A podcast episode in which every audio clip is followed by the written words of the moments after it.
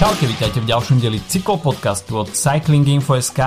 Honba za rúžovým dresom sa začala v Maďarsku, no a Rúžový dres z Maďarska na Sicíliu nesie letecký Matej van der Poel. Samozrejme s vedomím, že etapa číslo 4, ktorá bude po dnešnom rest day, pravdepodobne zamieša karty v GC a minimálne Matej van der Poel asi e, bude na etne z dresu pre lídra pretekov vyzlečený. Ale smapujme si, e, čo sa dialo počas e, prvých troch etap na maďarskej pôde. Od mikrofónu vás zdraví Adama Filip. Čauko. No Grande Partenca v Budapešti, uh, tak to bola téma víkendu. No a do Budapešte som meral cestu aj ja s mojou familiou, takže hoci teda nemal som tam ambíciu nahrávať žiaden materiál do podcastu, čo bola na jednej strane škoda, na druhej strane chcel som ukázať veľké cyklistické preteky aj uh, jednak manželke, ale aj dvom malým dcerám, takže snad sa na ne niečo nalepí a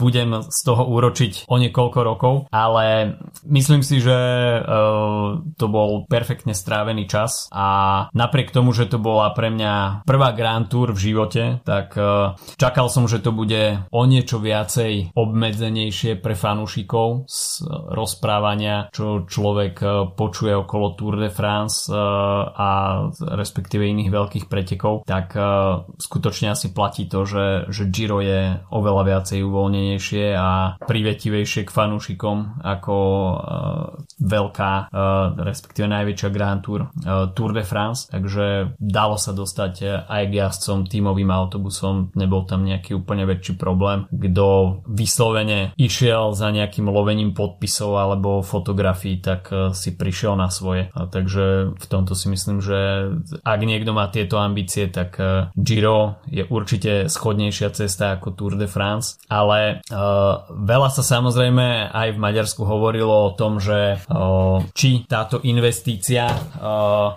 má nejaký väčší zmysel, či sa to vyplatí.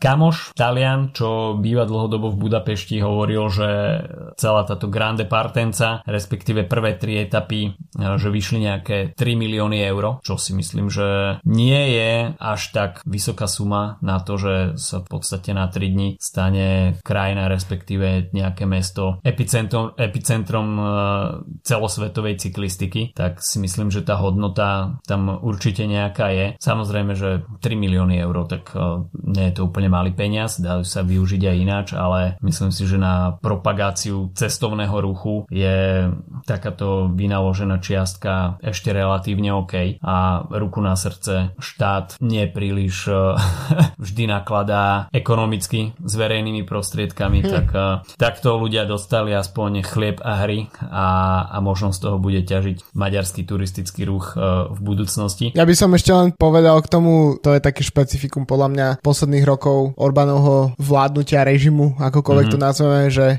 v Maďarsku je bežné, že sa stavajú futbalové štadióny v miestach, mm-hmm. ktoré majú menej obyvateľov, ako je kapacita štadiónu. Uh, Orbán si vybral futbal za národný šport, predsa len je to šport, ktorom dosiahli Maďari veľa pred veľkým množstvom rokov. To vieš asi skôr ty ako ja.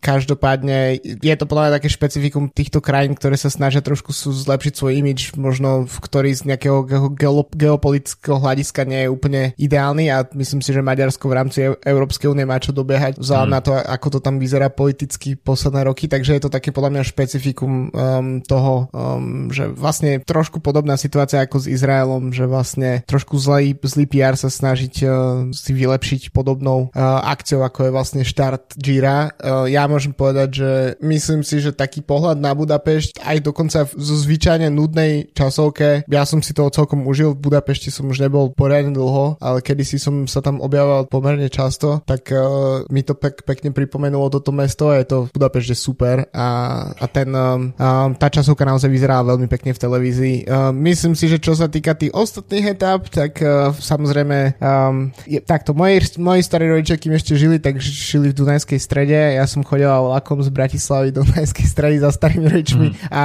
um, presne tak vyzeralo tie etapy, uh, ako, ako, ako cesta medzi Bratislavou a Dunajskou stredou proste. Uh, podľa mňa to nie je veľmi najatraktívnejšie proste uh, okolie, uh, lebo také proste tak, tak vyzerá um, povrch Maďarska, ale myslím si, že im to určite to neuškodilo Maďarsku ako takou v rámci PR, pretože naozaj v telke to vyzeralo super a to množstvo ľudí aj mimo Budapešti, len takých na náhodných nejakých dedinách, mestečkách, cez ktoré sa prechádzalo, bolo, by som povedal, porovnateľné s, fakt, že s najlepšími Grand Departs a Grand Departenza v zahraničných mestách, čo sme videli. Nejdem to úplne prirovnať k Yorkshireu, lebo predsa to bolo trocha iné, iná krajina cyklisticky mm-hmm. zasiahnutá a tiež to bola predcovidová éra aj všetko, ale naozaj bolo vidieť, že, že tie dedinky a podobne tak poslali tých svojich ľudí na, na tie vedľa cesty, aby, uh, aby naozaj to vyzeralo v telke dobre a myslím si, že toto sa im podarilo. Aj samotná Budapešť bola skutočne posiata ľuďmi. Uh, jednak už v deň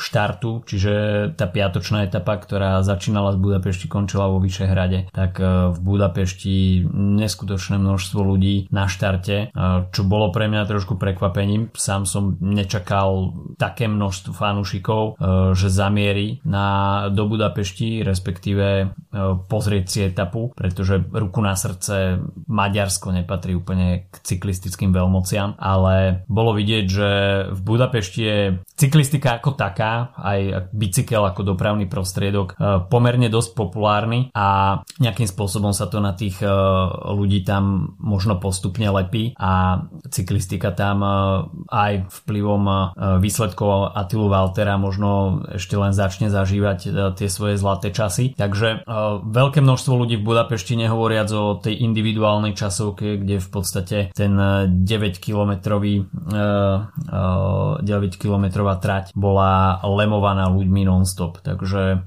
finálne stúpanie tak to bolo, to bolo úplne beznádejné, beznádejne obsadené. Takže tým, že som tlačil kočík, tak som to zakempoval na mete 2 km pred cieľom na rovine. Ale aj tak myslím si, že perfektná atmosféra v Budapešti. Aj si sa hľadal nebo... GCN v, v archíve, že či náhodou si... Uh, ne, nehľa, nehľadal som sa. Musím sa preklikať, či ťa neuvidím. ale uh, takisto nebolo to iba o maďarských fanúšikoch, uh, bolo tam dosť počuť aj češtinu, nemčinu, takisto veľmi veľa taliansk, uh, Talianov, ktorí aj si boli. spravili, si, uh, spravili výjazd uh, do Budapešti na svoju domácu Grand Tour, hej. Uh, a toto ma veľmi prekvapilo, že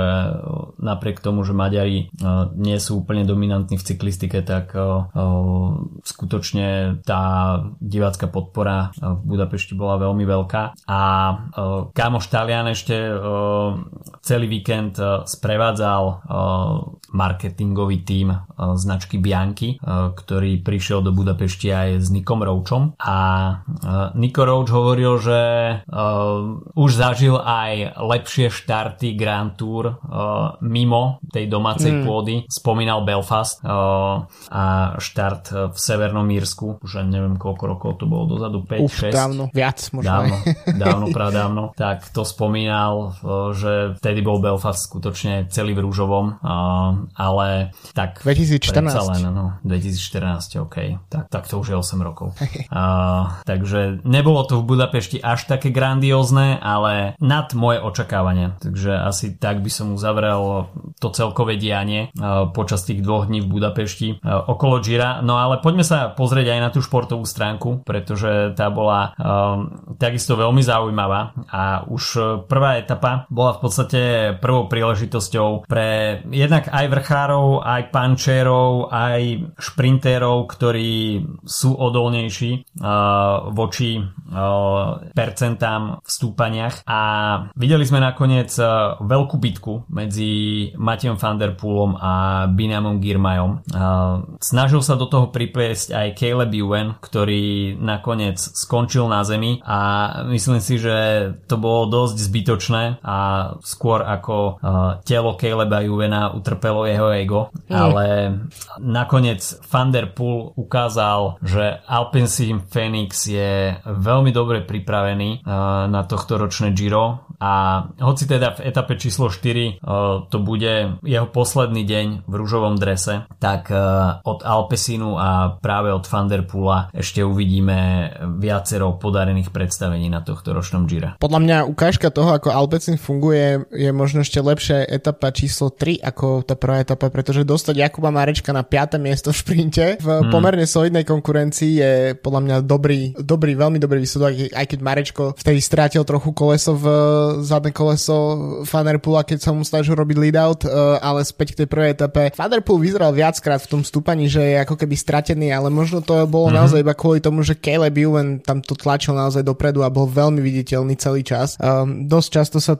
som sa stretol s porovnaním s Milanom Sanremom spred roka. Nie tohto ročného, minuloročného Milana Sanrema, kedy, kedy sme videli, že na uh, Podiu tak naozaj prekvapilo to zatlačil a bol tam viditeľný a toho práve po mne stalo, alebo teda určite stálo sily v tých záverečných metroch a myslím si, že tuto to mm-hmm. tiež bolo podobne, že, že ten, to ako chytil to zadné koleso uh, Biniama Girmaja, tak bol podľa mňa je ukážka toho, že proste už, už šiel na výpary a že už to proste uh, na, naozaj potlačil do červenej, do extrému, zatiaľ čo proste uh, klasikári um, a ako sa z Girmaja ukazuje teda po víťazstve na Genvevogen, že teda je to klasikár a Matthew van der Poel a Magnus Kort a podobne, tak uh, nemajú podľa mňa až taký problém s, tým, s tými stúpaniami, ale to, akým tempom sa to tam vo Vyšehrade vyšlapalo, tak eh, podľa mňa bola ukážka toho, ako potom boj zaberi, ako Thunderpool sa tam zvalil do Jarku a ešte keď boj s tým rozhovory, tak bol celý, celý od listia polepený, a pretože naozaj tam sa šli veľké bomby, ale myslím si, že keď už sa vyselektovala táto skupina, tak aj keď Girma vyzeral vynikajúco, tak toto bolo jak šité na Thunderpoola naozaj, že ten, eh, ten, ten záver bol uh, presne niečo medzi, uh, medzi Podžom a uh, snať možno aj Murdehuj proste v takom štýle. Nie je samozrejme také, také prudké ako na Mur, neboj to až tak, neboj to proste dvojciferné steny, rampy, ale ten, to, že vlastne celá etapa je relatívne rovná a potom proste záverečný ten kick v poslednom kilometri, tak, uh, tak bola to ukážka toho, že uh, naozaj toto je niečo, čo jemu sedí. Ten uh, celkovo tie, tá etapa nebola nejaká najzaživnejšia, um, možno ale dobre, pretože s výnimkou toho pádu napríklad Jana Tratníka, ktorý bohužiaľ už musel aj odstúpiť uh, a Harm Van mm. Hukeho um, z Lotusu Dalu no a potom záverečného Keleba Juena, tak tam nedošlo nejakým ako mimoriadne veľkým hromadným pádom, ako sme občas vidíme v prvých etapách, čo je dobré pre vývoj týchto pretekov. Trošku možno sklamanie naozaj, že, že, že, te, že Caleb Ewan si takto proste spôsobil um, sám v podstate svojou vlastnou chybou tak, tak, takýto záver, ale na druhej strane aspoň tým nespôsobil pád Girmajovi, ktorý došiel po druhé miesto a myslím, že bol veľmi šťastný aj z toho druhého miesta. Bodaj by nebol, naozaj je to, myslím si, že jeho ešte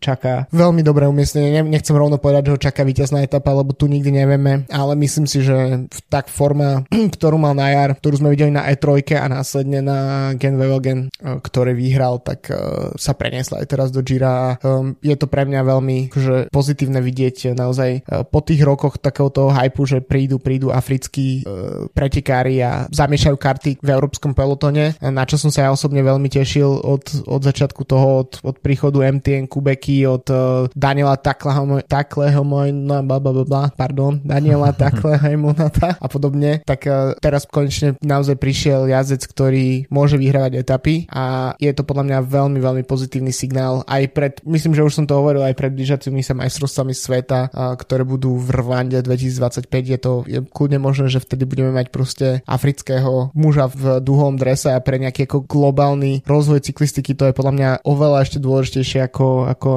v podstate tie zapájanie tých krajín uh, rôznych, ktoré si kupovali týmy v posledných rokoch, ako je Bahrajn a tým Emirátov a podobne. Myslím si, že Afrika, kde naozaj objektívne tí ľudia ten šport milujú, keď si stačí si pozrieť finiše tých etap na pretekoch, ktoré sa tam dejú, tak, uh, tak ten rozvoj na týchto, v týchto krajinách cyklistike môže mimoriadne pomôcť. Určite áno, predsa len cyklistika nie je úplne najekonomickejší šport a uh, na prevádzkovanie cyklistiky v rodine treba predsa len nejaké finančné prostriedky, čo v Afrike v, rozvoj, v rozvojových krajinách nie je úplne jednoduché, takže um, aj takéto výsledky uh, Binam a Girmaja určite pútajú pozornosť a sú cestou ako spopularizovať ešte viac cyklistiku, respektíve prilákať aj na ten africký kontinent uh, viacej finančných prostriedkov, ktoré by potom umožňovali rozvoj cyklistických talentov v tých krajinách. Takže určite je to jedna z ciest, ako, ako dostať afrických uh, cyklistov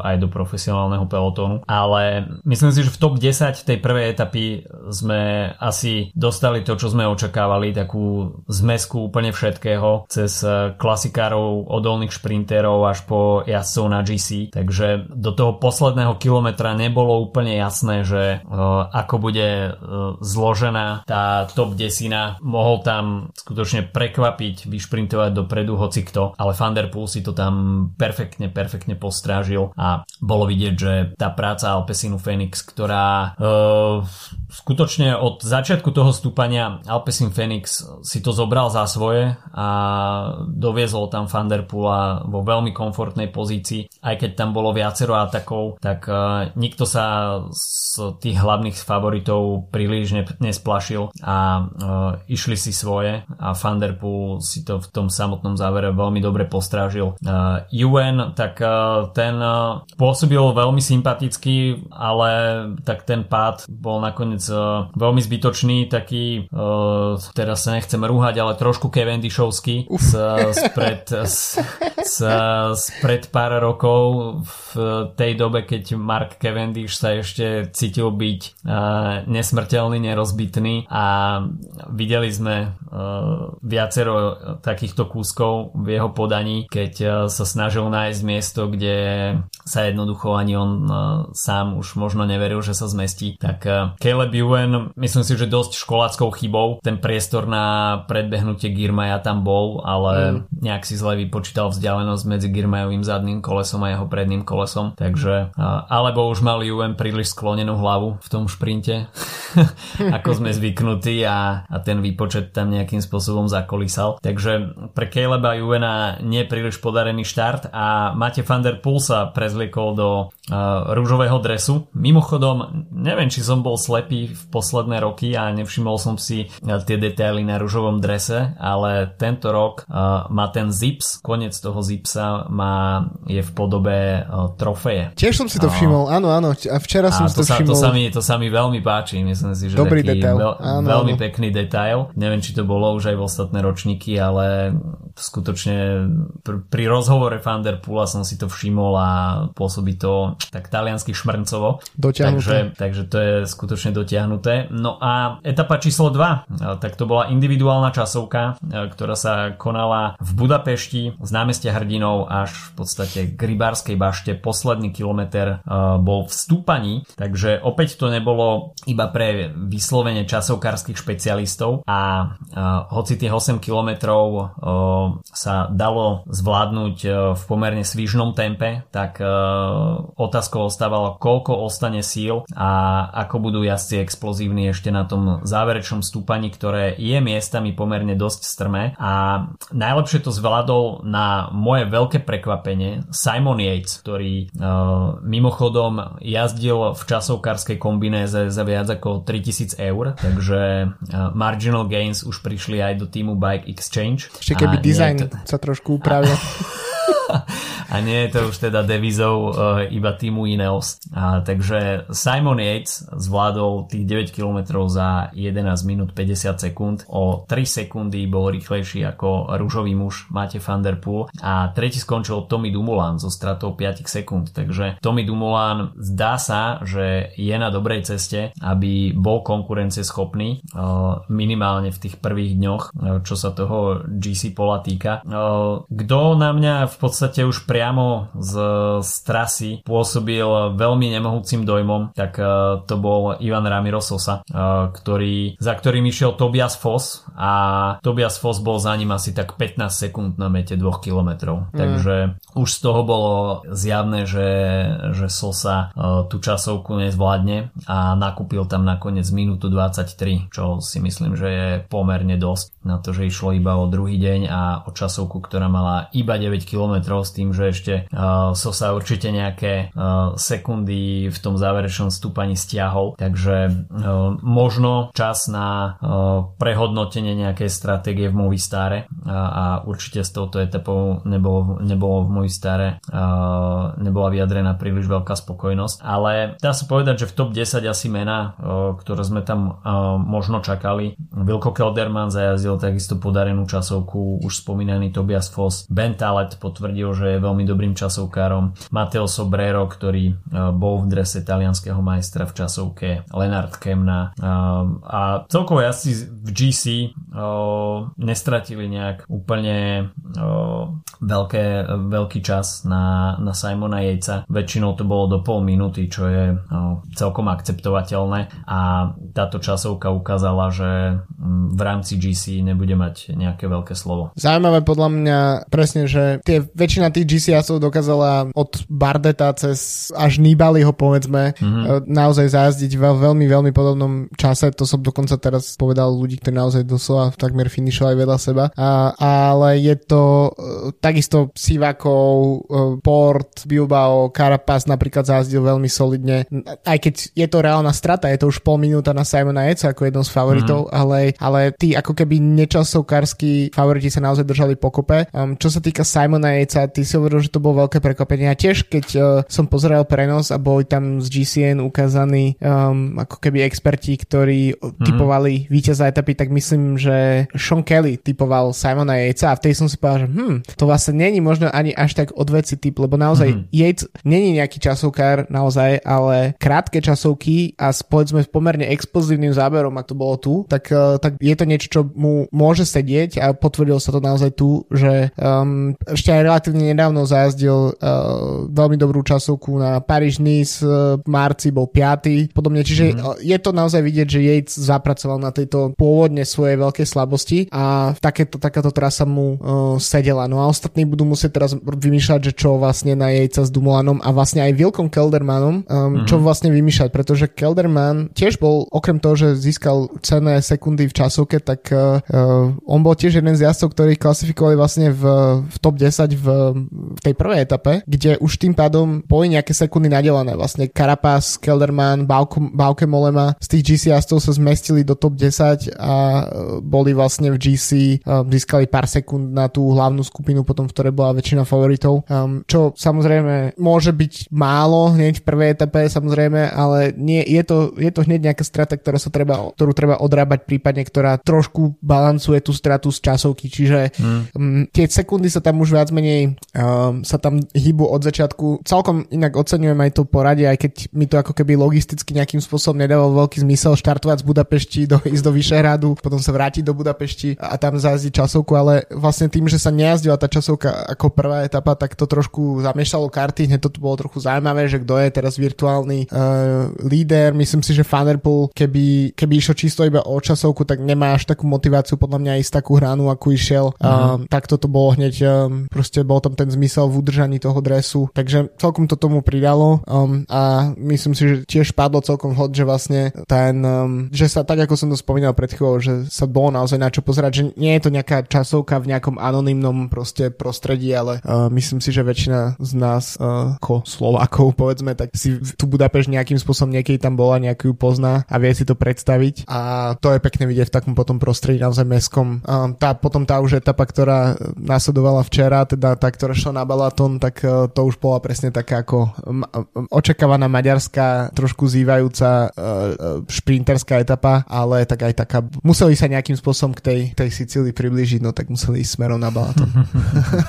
Mimochodom tá, tá, tá časovka bola veľmi technická. Mm. Neviem, či to tak pôsobilo aj z televíznych kamier, ale skutočne veľmi veľa zákrut. Uh, 29 takých, takých šikán, kde sa muselo brzdiť, respektíve až sa ja pre, až bol prejazd bez brzd, tak skutočne to muselo byť technicky na veľmi dobrej úrovni, mm. pretože tie zákruty boli ostré, v niektorých miestach aj úzke, takže videli sme nielen teda demonstráciu sily v tej individuálnej časovke, ale, ale aj tých technických schopností, takže to určite tiež hralo významnú rolu v tejto časovke.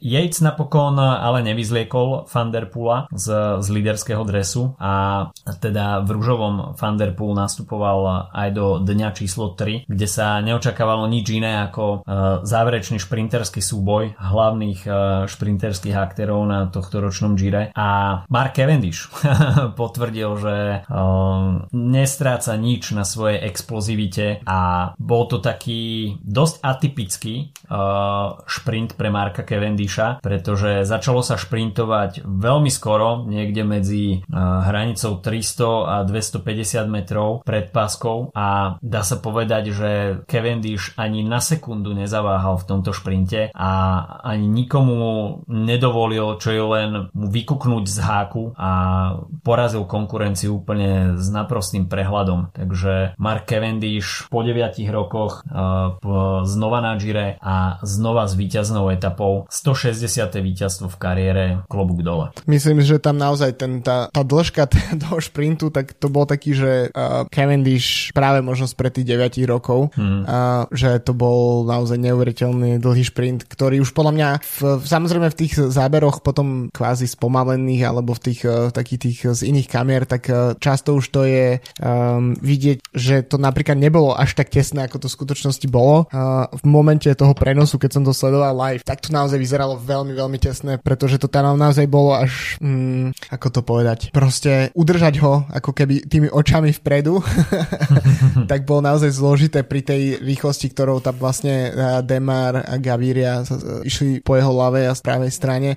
Girmay bohužiaľ tam bol trošku um, zatlačený za Cavendisha priamo a tam nebol priestor na to, aby um, ho mohol teoreticky využiť ten hák a obehnúť ho, ale tiež treba povedať, že Quickstep s uh, Bertom van Leerbergem, čo bol pre mňa ešte relatívne dosť neznámy pojem pred pár, um, povedzme, už len, ešte len pred pár dňami, aj keď je už to skúsený jazdec, ale ten naozaj podľa mňa pri Morkovovi um, rastie veľký, veľký lead out aj iba s týmto mužom, ak by bol v budúcnosti, pretože naozaj sa Quickstep sa podľa mňa od seba učia a akože bolo to fantastické odjazdenie s Quickstepom a žiaden iný tým v podstate tam nemal až tak, tak také výrazné zastúpenie. Spomínal som, že um, Vanderpool tam sa sňa, snažil vyťahnuť Marečka, ktorý stratil jeho koleso a aj tak to viedlo k 5. miestu, čo podľa mňa na Marečka je um, veľmi dobrý výkon, ale inak um, možno trošku škoda, že Loto Sudal to tam trošku pomiešal. Um, myslím si, že Caleb Ewan, neviem, že či to je tiež dôsledok toho pádu, myslím, že asi nie úplne, pretože tie zranenia, ktoré, mali, ktoré má, tak sú údajne len, to len odreniny a v podstate v časovke mal priestor um, si kvázi oddychnúť,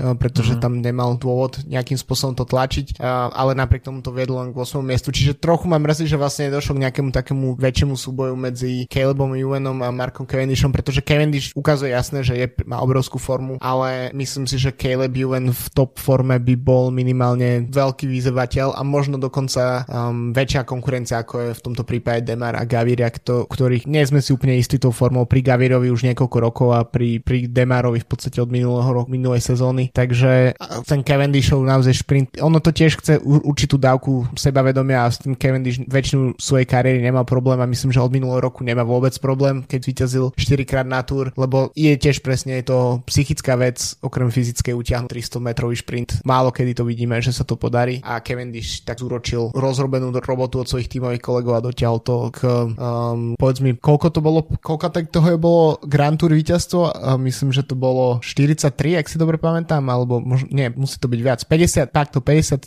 myslím, to bolo 53. Mm-hmm. etapové víťazstvo. To je neuveriteľné číslo a v historických tabulkách je to tretie miesto za, za Merksom. Tak to je akože úplný bizar v podstate, že môžeme zažívať už toľko rokov, hej, že Cavendish vyhrával etapy na Grand Tour v čase, keď ja som ešte ani nesledoval cyklistik. To je, a to už mi príde, že ja sledujem dosť dlho. je to skutočne neuveriteľné, že o, tak odpisovaný človek 2-3 roky dozadu, keď o, sa v podstate potácal o, niekde na konci top 10 v šprintoch a často sa do toho záveru ani nezapojil. Vysel tam, vysel tam veľmi veľký otáznik, že čo bude s Markom Cavendishom, či vôbec dôjde k podpisu v nejakom zmysluplnom týme. Tá sezóna, posledná sezóna v Dimension Data príliš nevyšla vtedy v Bahrajne McLaren.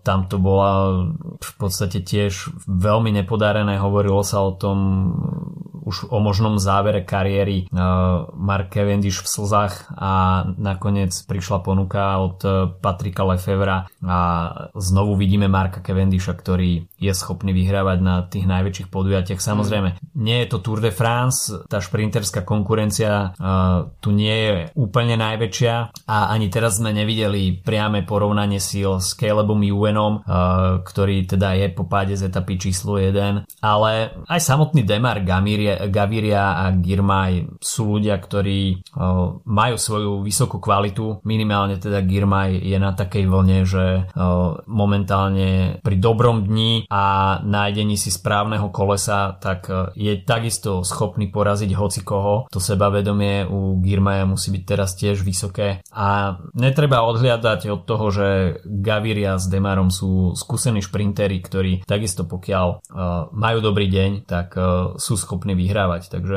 to Cavendishovo víťazstvo má, má veľkú hodnotu a myslím si, že Quickstep nepovedal takisto posledné slovo. Vyzdvihol by som prácu Mikaela Morkova, ktorý skutočne uh, patrí k najlepším z najlepších, čo sa leadoutu týka. A mať tohto jazdca v týme, tak uh, pokiaľ má šprinter explozivitu v nohách, tak na 50% má vyhraté a Morkov má nezastupiteľnú funkciu e, v tom, v tom leadoute quickstepu a to je človek, ktorý, ktorý musí byť vyvážený zlatom, čo, sa, čo sa toho leadoutu týka. Takže Cavendish, víťazná etapa a jazdci si užívajú rest day. Uh, už teda po troch dňoch uh, tá karavána opúšťa maďarské územie a smeruje rovno na Sicíliu, takže z, z najsevernejšieho dejiska tohto ročného Gira ideme na najjužnejšie uh, a teda rovno na Sicíliu. A už v najbližších uh, uh, hodinách uvidíme